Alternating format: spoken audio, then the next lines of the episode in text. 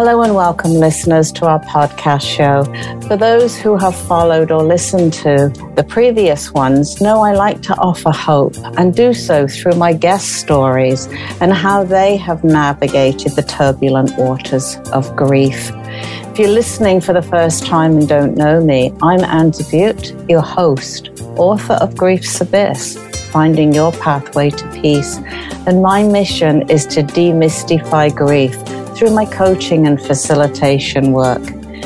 Today, I'm absolutely delighted to introduce my guest, Peg Conway. And she is an author also, The Art of Reassembly. And we will get to find out a little bit more about buried grief and how it manifests itself in very surprising ways.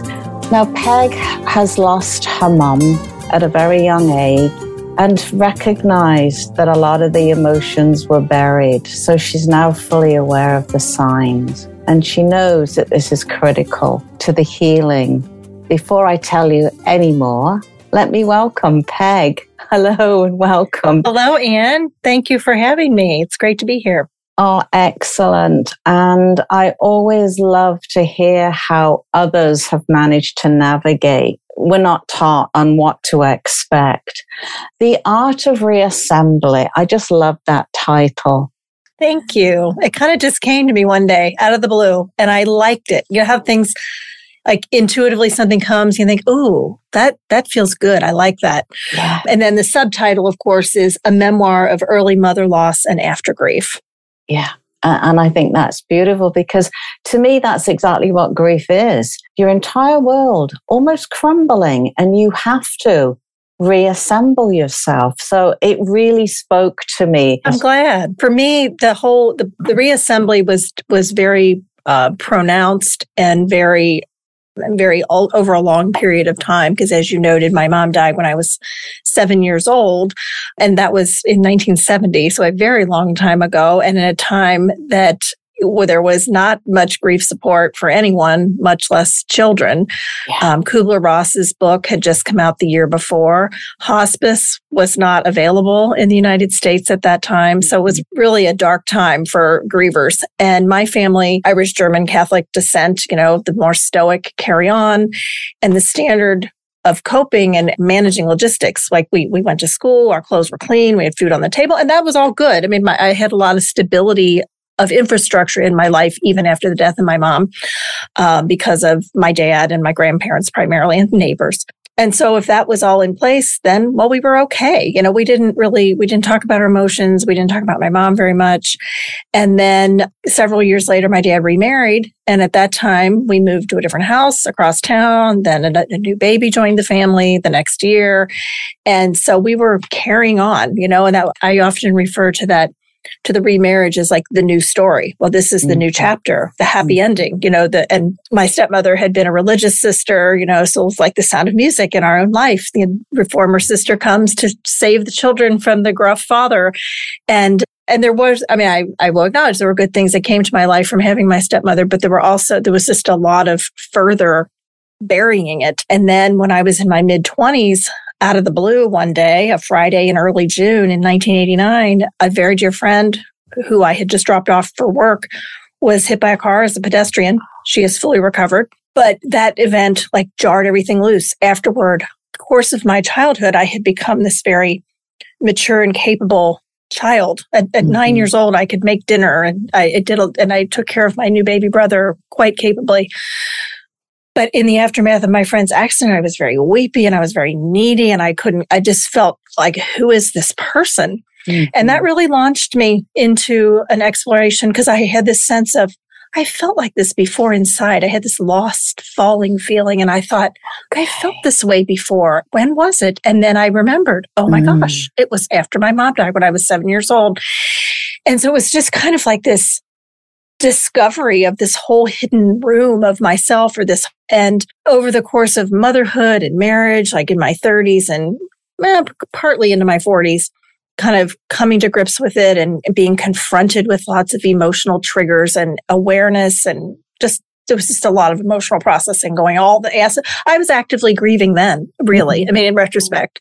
Mm-hmm. And then when I was in my like early 50s and caregiving for my elderly dad and stepmother i think i saw it as like a linear plot. Like you know we had the inciting event of the of the accident then we had all this coping and then then i'm okay. You know i've kind of processed it. I'm done so to speak. But then re-entering the arena with my parents it was like oh oh wow no I, i'm me i'm still me. I'm still feeling all this stuff.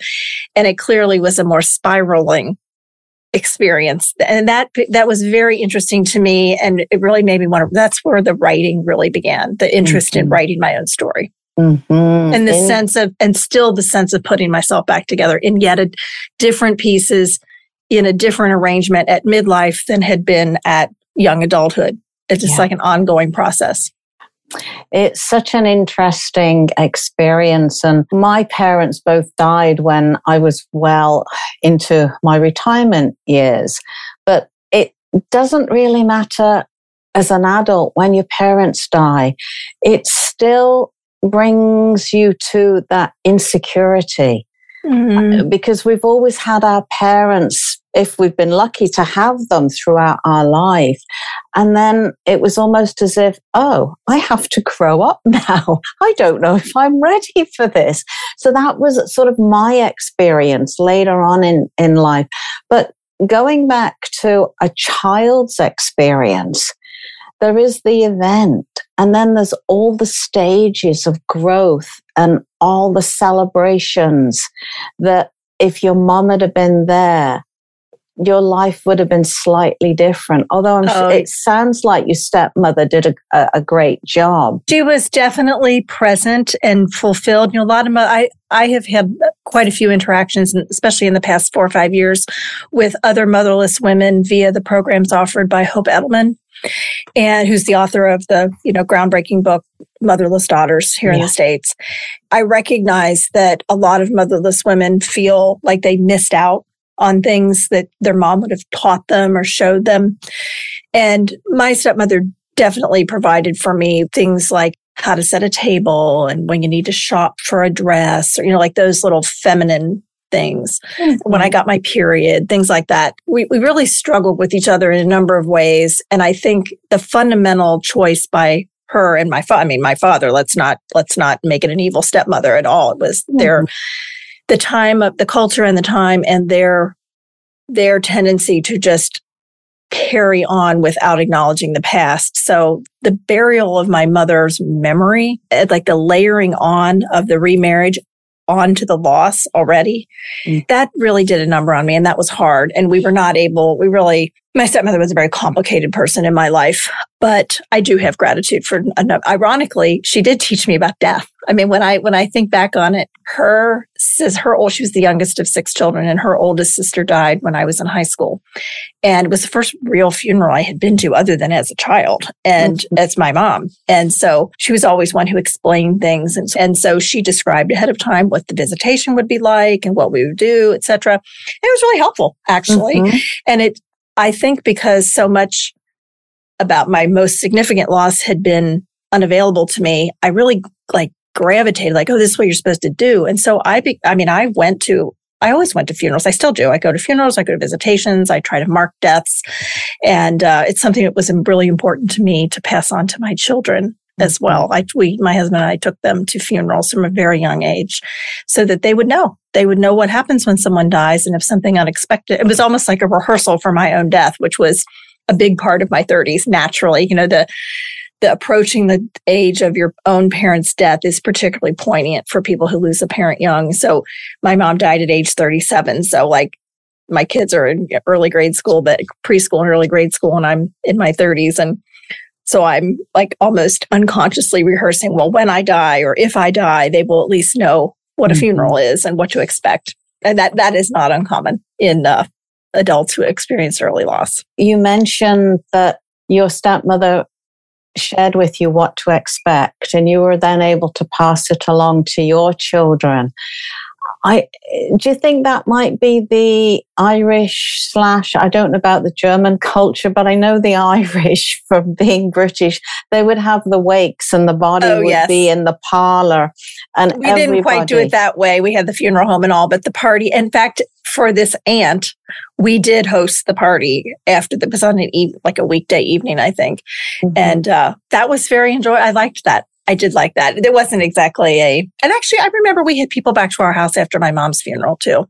Mm-hmm. But it would be different because you'd be sort of feeling a little bit lost and not knowing what to expect. Whereas your stepmother had prepared you as you're doing with your own children.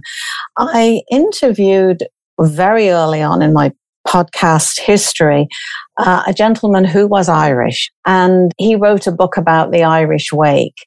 And mm. the hmm. thing that he left the audience with was we are the next in line. We need to teach our children about death and dying and loving so that they're not fearful of it when it happens. Been your experience as to how children grieve? Because it's very different, isn't it? From yes, adults? yes, yes. I I volunteer um, for an organization here in Cincinnati called Fernside Center for Grieving Children and Families, and they offer like twice monthly support groups at different locations around town, and it's a whole family opportunity where there's you know breakout groups for different age groups and including adults.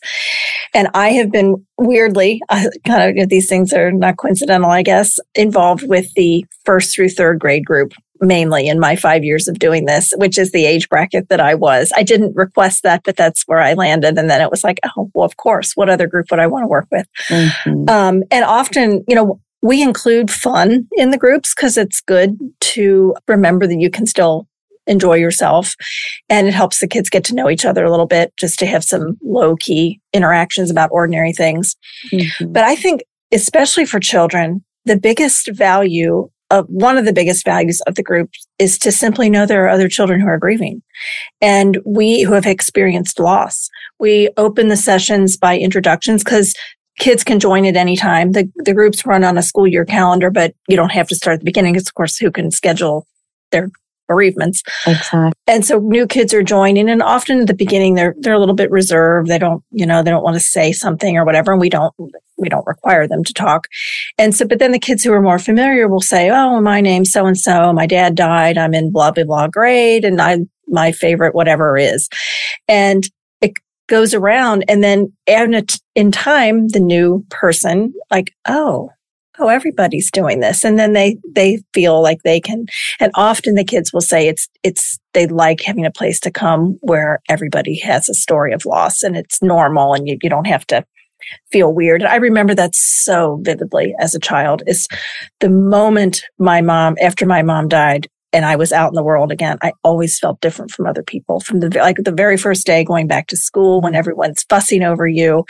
And that's fun. That's nice, but it's, it's a weird reason. Like you don't really want to be called attention to for that reason. Yeah. Um, and then, you know, with extracurricular activities, my Girl Scout troop, my grandma had to help with things. And, you know, I love my grandma. My grandma was, my mom's mom was my my safe person, my my refuge person always, but mm-hmm.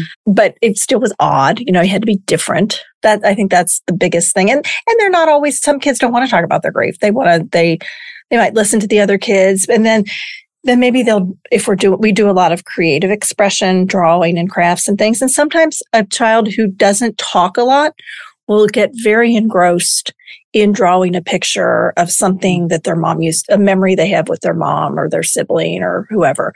So it comes out in different ways when they're ready and it does come and go. It doesn't, it's not like a necessarily an extended discussion about anything. Mm-hmm. When you see the child interacting, doing well at school, having, you know, the sleep isn't interrupted, you assume that the child has gotten over their grief. But that's not the way from my observation of it is the child will grieve, then go out and play. It's almost as if, okay, I've dealt with that. Now let's have a little bit of fun. As you said, introducing the art so that they can do expressive if drawings if, if they choose. What might you caution parents around that? Well, I think it's important to not assume they're okay or to, to assume that because they don't bring it up or they don't seem outwardly distressed that they are not having feelings or having thoughts. And um, I really feel for, you know, a parent who has lost a spouse and then having to all, you know, attend to their own grief and to their and to their child children's yeah. grief. But I think one thing that parents might undervalue is their own grief. Like there's obviously a fine line between overburdening your children with your emotions, but hiding your emotions from them in the name of one, you know, you want them to feel safe. But at the same time, if they know that you feel sad, that gives them a permission. It gives a, it opens up perhaps a conversation or, um, and especially the other thing that I, I would say to any adult who, and I think in addition to the, the surviving parent and the extended family, there's also the wider network of connections to the person who died that can be so valuable to children going on in life. You know, friends of your mom or friends of your dad who have memories of them that you would never even know how to access, like when they were in high school or what they were like in college or what, what their job was and things like that. But I spent a good year or two kind of interviewing some people who had known my mom, even including my aunts and close people, but like friends, someone that I had never met before who she went to college with, who I had known her, one of her daughters in high school a little bit. We were acquainted. And that was fascinating and helpful to be able to have those memories later in my life when I was, you know, when I was seven, I wouldn't have known to ask what my mom was like when she was a nurse and what she was like in college. But, you know, when, I, when I'm a grown up, I think, oh, what was my mom like? And it was, I think that is a, sharing those memories and kind of preserving them almost like a, an archive mm-hmm. is, is just really valuable and maybe uh, could be overlooked. Okay. So if the, the parent themselves is overcome by their grief, you would recommend not necessarily running and hiding from if the child was around, but just explaining, I'm crying because I'm just really sad. I really mm-hmm. miss. So mm-hmm. something along those lines. I think so. Yeah. Okay. And I think that's the benefit of the funerals. But when you're a child, as you said, you're hearing the stories, but you're not necessarily taking it in. If the, the parent, I guess, then could share as much about the person, it's almost as if it's allowing the bond with whoever it was for that that bereaved person to bring them along, but also giving an opportunity to share who or what the person was about mm-hmm. to, to their child. So the child feels part of uh, that person's life for sure. And it's very much an ongoing thing because if someone loses their mom or dad at, you know, nine or 10, what they're wondering about when they're 18 or 19 is very like what they might want to know or might be able to understand about their parent is different than it would have been at the time of the loss. I think the long term, the longer horizon, t- taking into account the longer horizon for children's grief is something that I am pretty passionate about because it was so, it's been so significant to me. Yeah. What sort of symptoms might you have had I, I realized that it was your friend's accidents that sort of triggered that you you had underlying grief in the wake of that event. Well, her accident happened in June, and th- that summer, appetite was reduced. I lost weight. I, I was also very busy at my job, so I was in a frenetic state with that. Um, I was weepy, like simple little transitions. Like, I mean, my friend was not. Um, she was injured. She had a broken leg and some dental injuries and contusions and things. Mm-hmm. The main thing was the broken leg. So she was on crutches for the summer, but she was able to get around and she was able to, you know, eventually to drive. So it wasn't, it wasn't a, um, severely debilitating, but you know, at 25, that was, was a big event for both Absolutely. of us. But so and we became we were sharing a house together and we had been friends since high school and so we were very close and we became even closer at that time through that mm experience. And I became really needy of her. Like, okay. um, if she was going out, she, we always had separate friends. But if she, there were times where she would go out with her other friends, which was a perfectly normal thing to do. And I would feel weepy and abandoned. Mm. And that was mm. very unfamiliar to me. I mean, I think I had, I'm sure I had abandoned feelings throughout my childhood, but I didn't ever connect them to, I mean, I just didn't, I just didn't question them.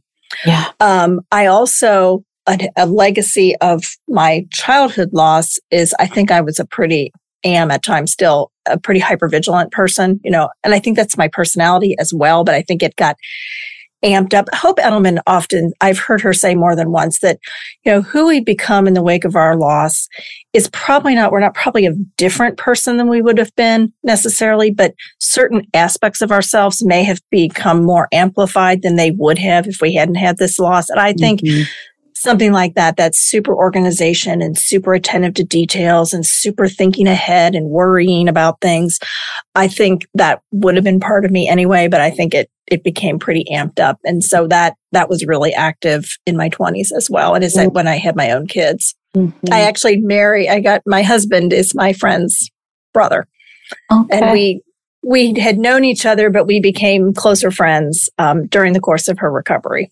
Oh my goodness. It's amazing how these things happen, isn't it? It is. It's a fun story. People it is indeed. It. Yes. Uh, that's interesting that you would say that you became needy because I've noticed that and some of the clients, somebody will relate that they lost their parent in their younger years yes, to me, that is abandonment or feelings of rejection. So it's understandable that that would come up at that time.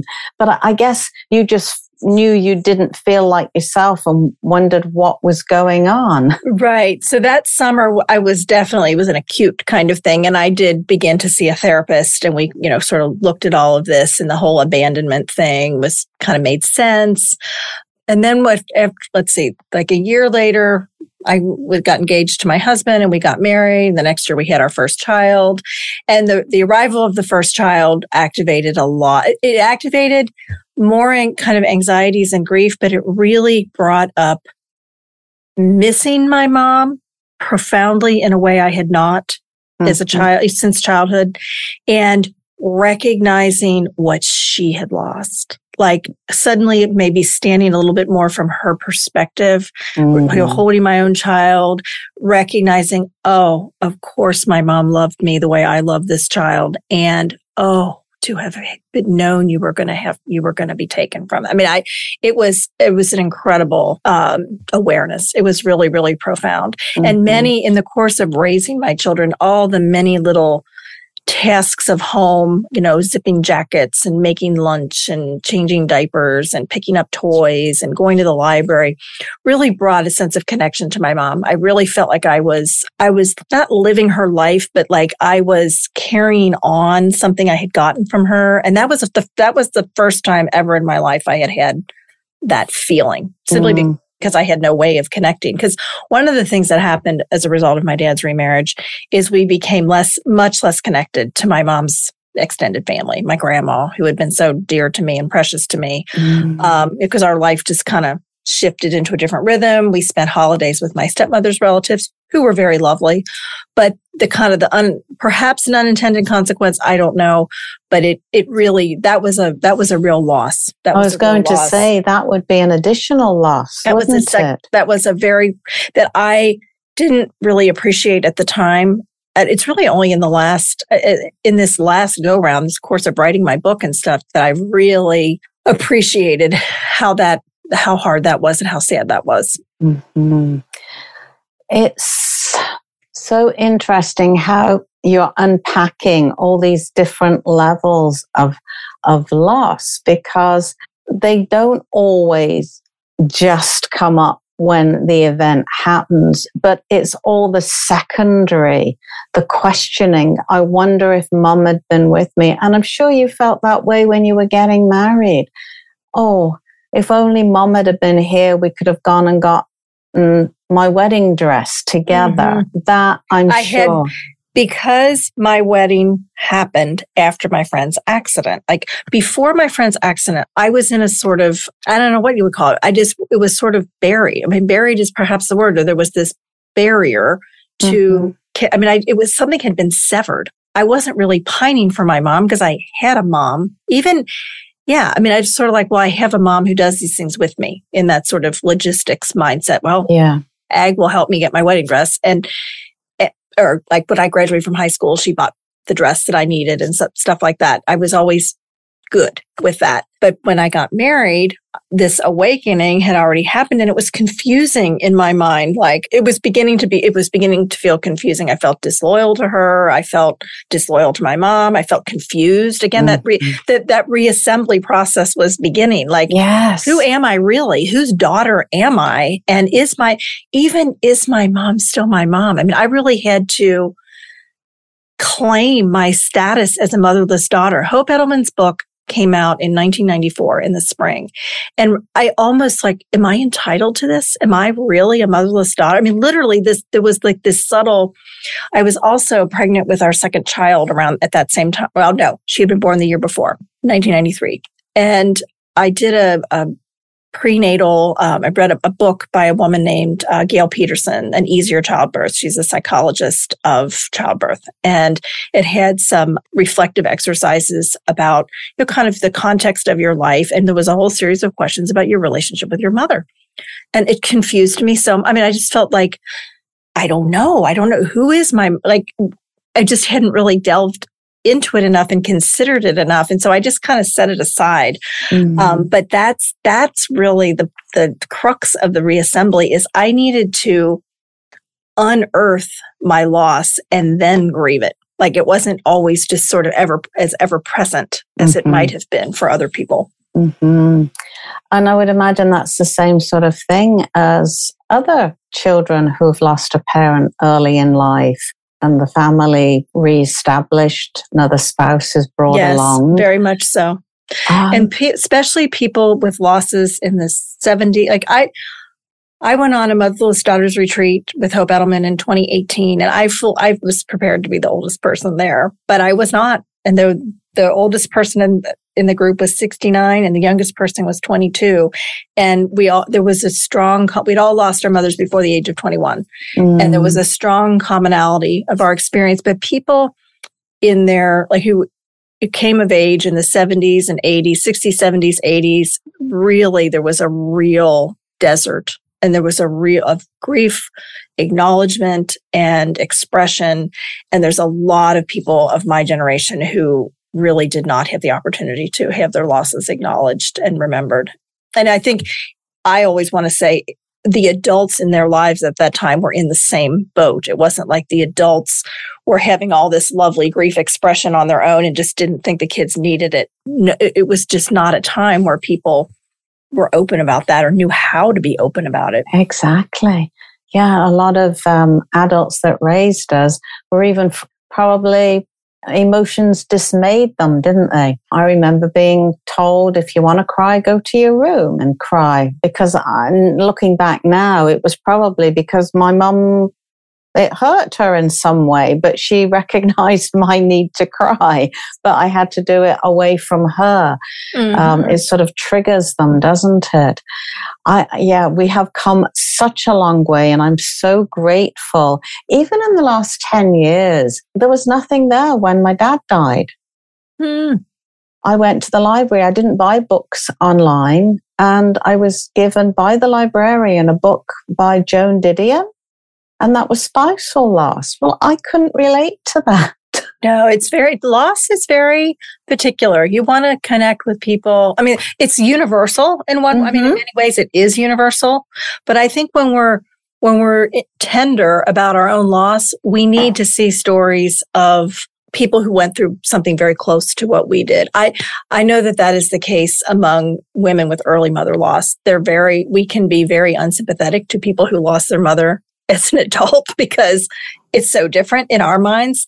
But as I have become more in tune with my own grief and more self acknowledging of my own grief, I feel like I can see grief more universally, more effectively. Yeah, it really is a personal journey for that person. What the attachment was to that person uh, as to how they're going to grieve.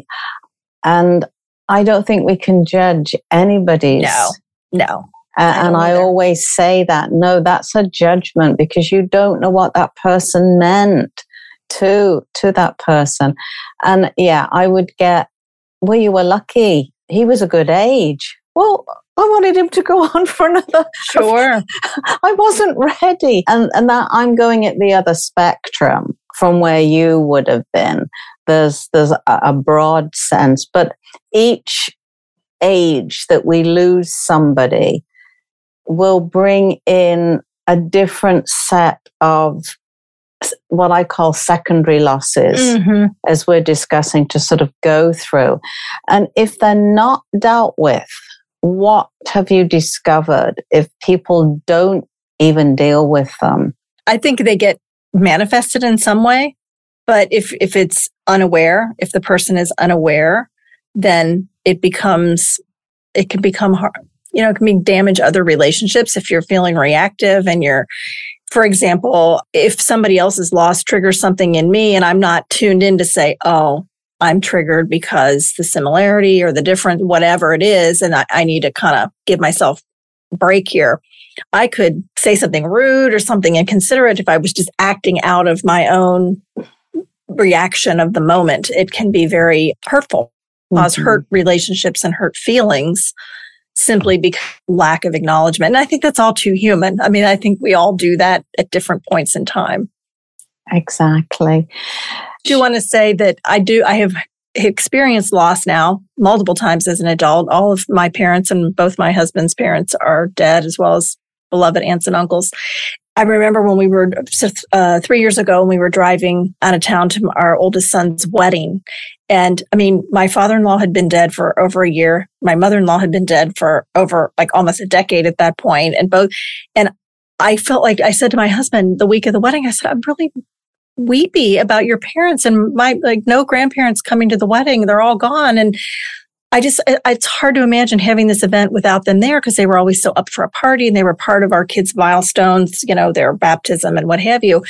And so I, I really have had a lot of experience of recognizing what you're describing as the secondary loss and the future lack of presence at those mm-hmm. events. It, it does impact us. Yeah. Whatever age.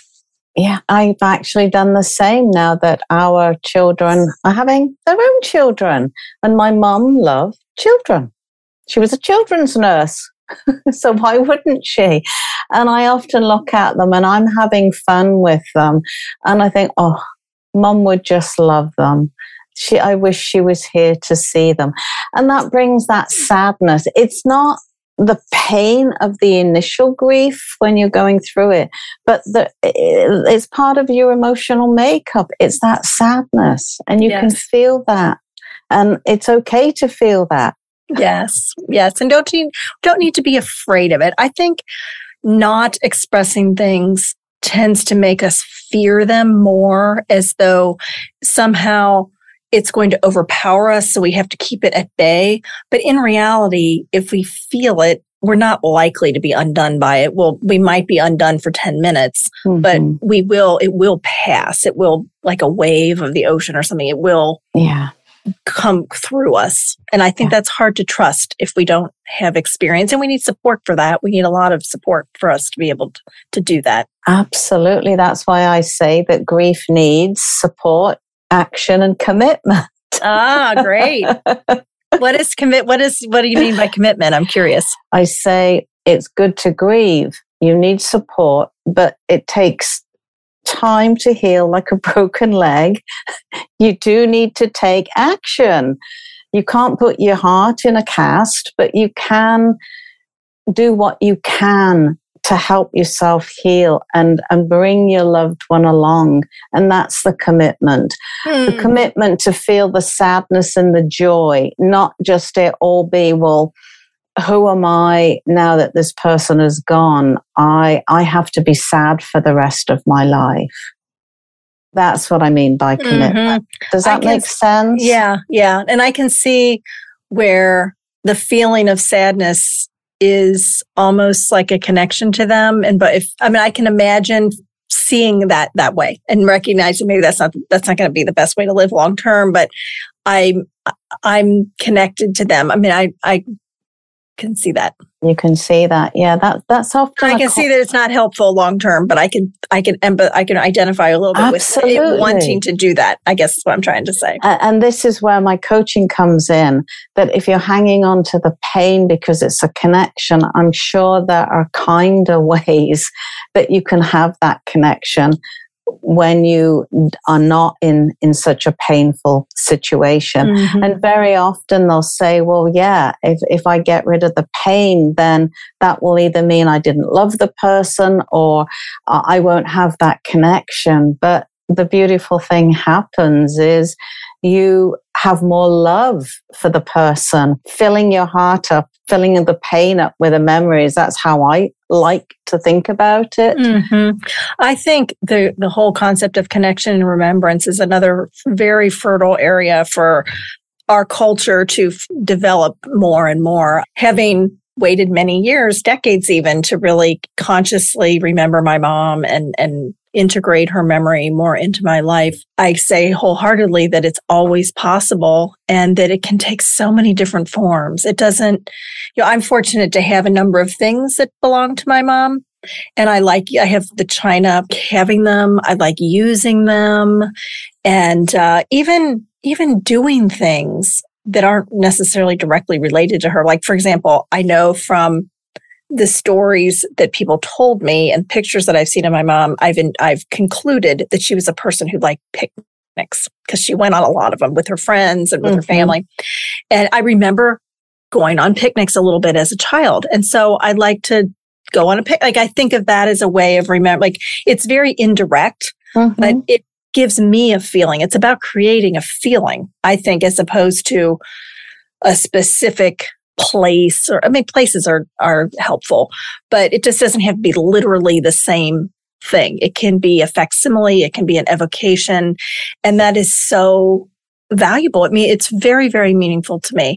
I remember one of my one of my really most prominent memories of my mom was being taken to get my first library card. So mm. libraries, library books, that that always conjure my mom to me. And I, I, think it's something I passed on to my kids without a whole lot of conscious thought, like, oh, my mom did. It just was part of me. Yeah. And uh, I love that. I mean, it just really brings th- those little things are not super public. They're not super anything, but they mean a lot to me. They bring you the joy, don't they? They do. Yeah.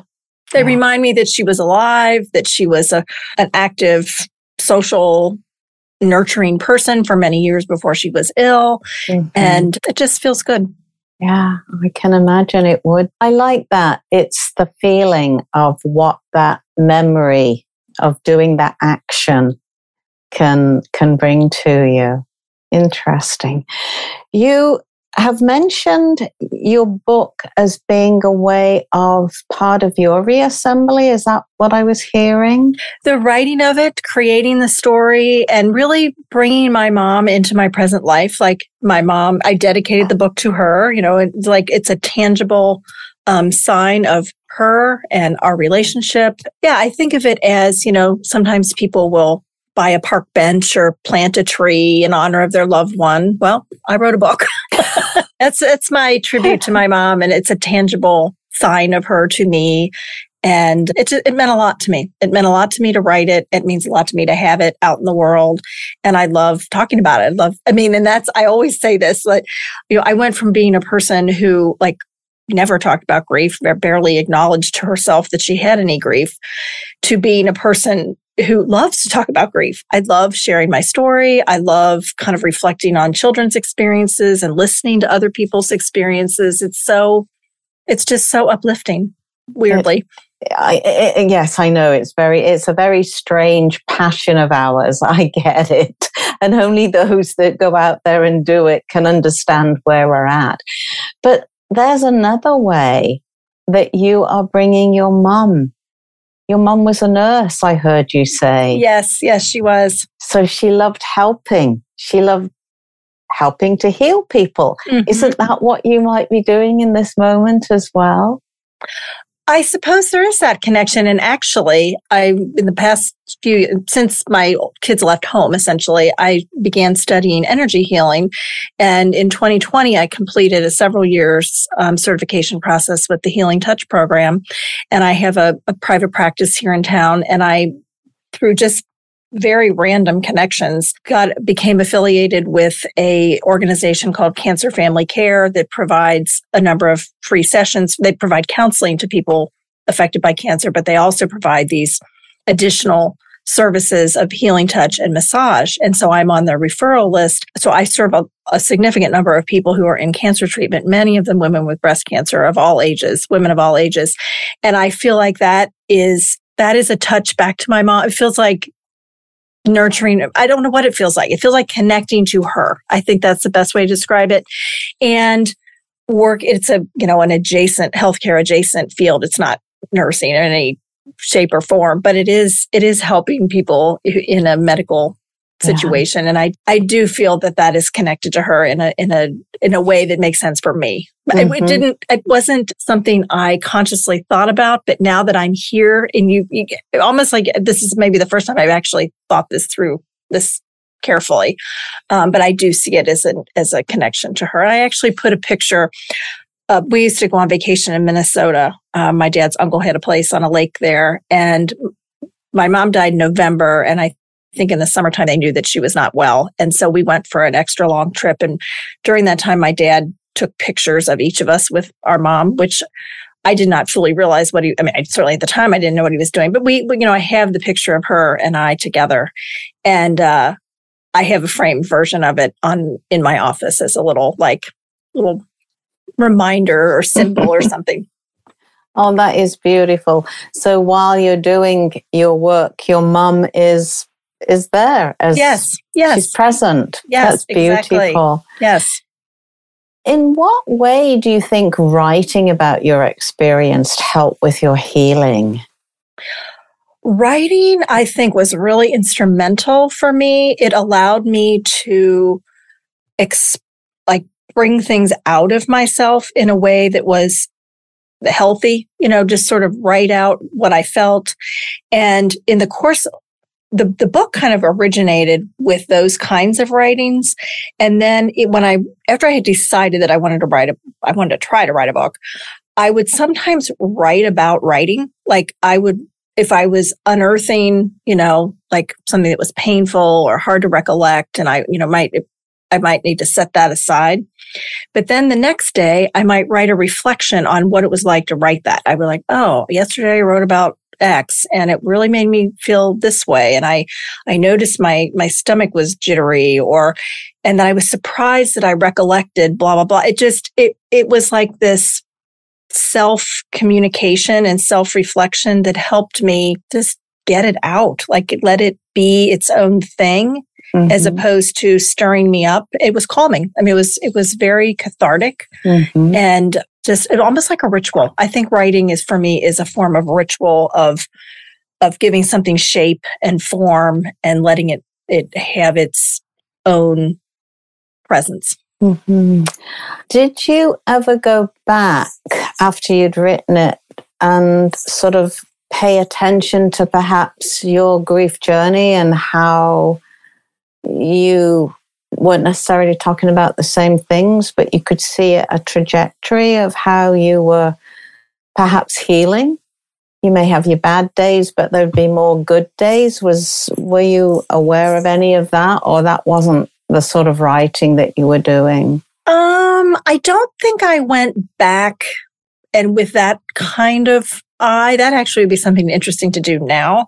Mm. But I definitely brought. I could see where there was like emotion like oh wow there was a lot there i need to write about that again i need to like deal delve deeper into that i would often go back and read like a little bit at back like i would say well, what did i write last week but I, I have not i didn't do a huge um mm-hmm. i definitely when i think about i have done done some rereading of my old journals and i definitely see a growing awareness of my own self criticism. I have a very strong inner critic. I think that's again, I think that's part of my personality as well. Mm-hmm. And noticing how that arises and being able more like, oh, well, that's, you know, let's not go down that, that, that voice needs to be quiet. Let's move on from that. Yeah. Um, that's definitely an area of evolution for me. I often recommend journaling for that very reason so that they can look back and sort of see, yes, they may go up, but they may go down. But as the time passes, it will be gentler ups mm. and downs, a little bit like a wave, just gently coming in and out. That's why I thought to mention it because uh, I guess because it helped you, you would recommend it to others. To, Absolutely. To do journaling, Absolutely. yeah, as a healing way. What would you like to leave our listeners with, Peg? We've kind of jumped all over the place, but that's what happens in my kitchen table. Right, right. I think I a message I always like to share is that it's never too late. It's never too late to remember. It's never too late to uh, share remembrances with other people. And it's never too late to, you know, show yourself the compassion that you need and to, if, if appropriate, you know, your younger self to kind of nurture your younger self. It, if it's something you feel like doing, do it. And to, and to notice that in other people as well. Like what you want for yourself, give that to other people. A selfless service, isn't it? That can help you heal as well. Where can people get your book, Peg? Um, my book is really available wherever books are sold. You can order it from any bookstore. You can order it on Amazon and Barnes and Noble, all those you know, bookshop, all those places. So it's very, very readily available. That yes. I like that.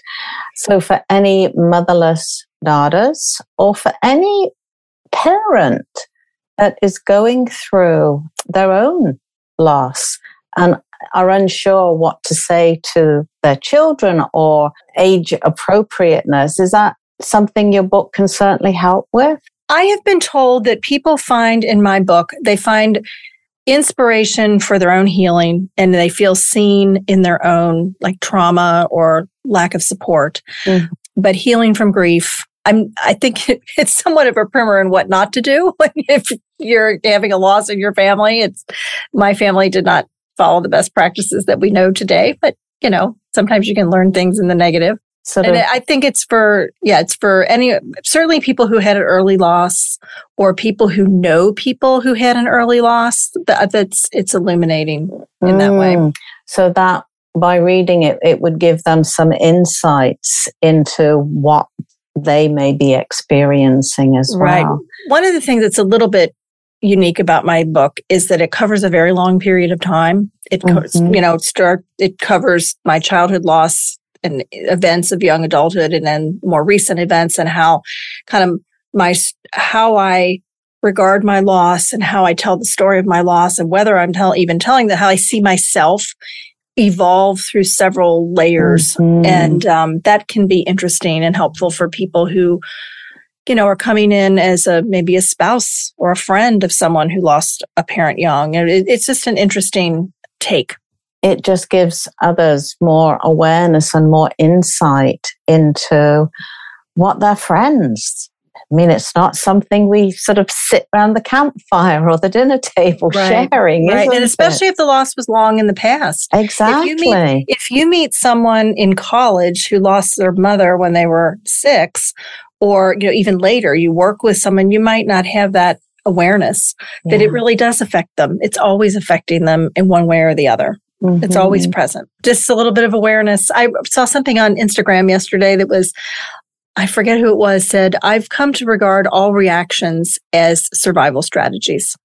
Like everyone's just doing their best to survive and what they're doing is really reflective of that. They're not really trying to make your life harder Exactly. They've got their own lives They've got together. Their own struggles. Everybody's got their own struggles. Yeah. Especially in this current age we're in where, you know, a lot of kids lost parents in COVID. Absolutely. I mean, that, I think I'm sad to say that I think childhood bereavement maybe is getting a little more attention than it used to. And, may, and the long term tale of grief, I think, is going to get more attention than it has been, mm-hmm. which is good. I sincerely hope so, Peg, because I'm at the other end of the COVID spectrum where I'm with a lot of people who lost loved ones during COVID and didn't get to go to the funerals. They didn't get mm. that the support or, or the the Talk connection about secondary loss. to the rituals absolutely so that's that's what i've been up to just recently so i would imagine that there will be perhaps a lot coming through that even teachers may need to be aware of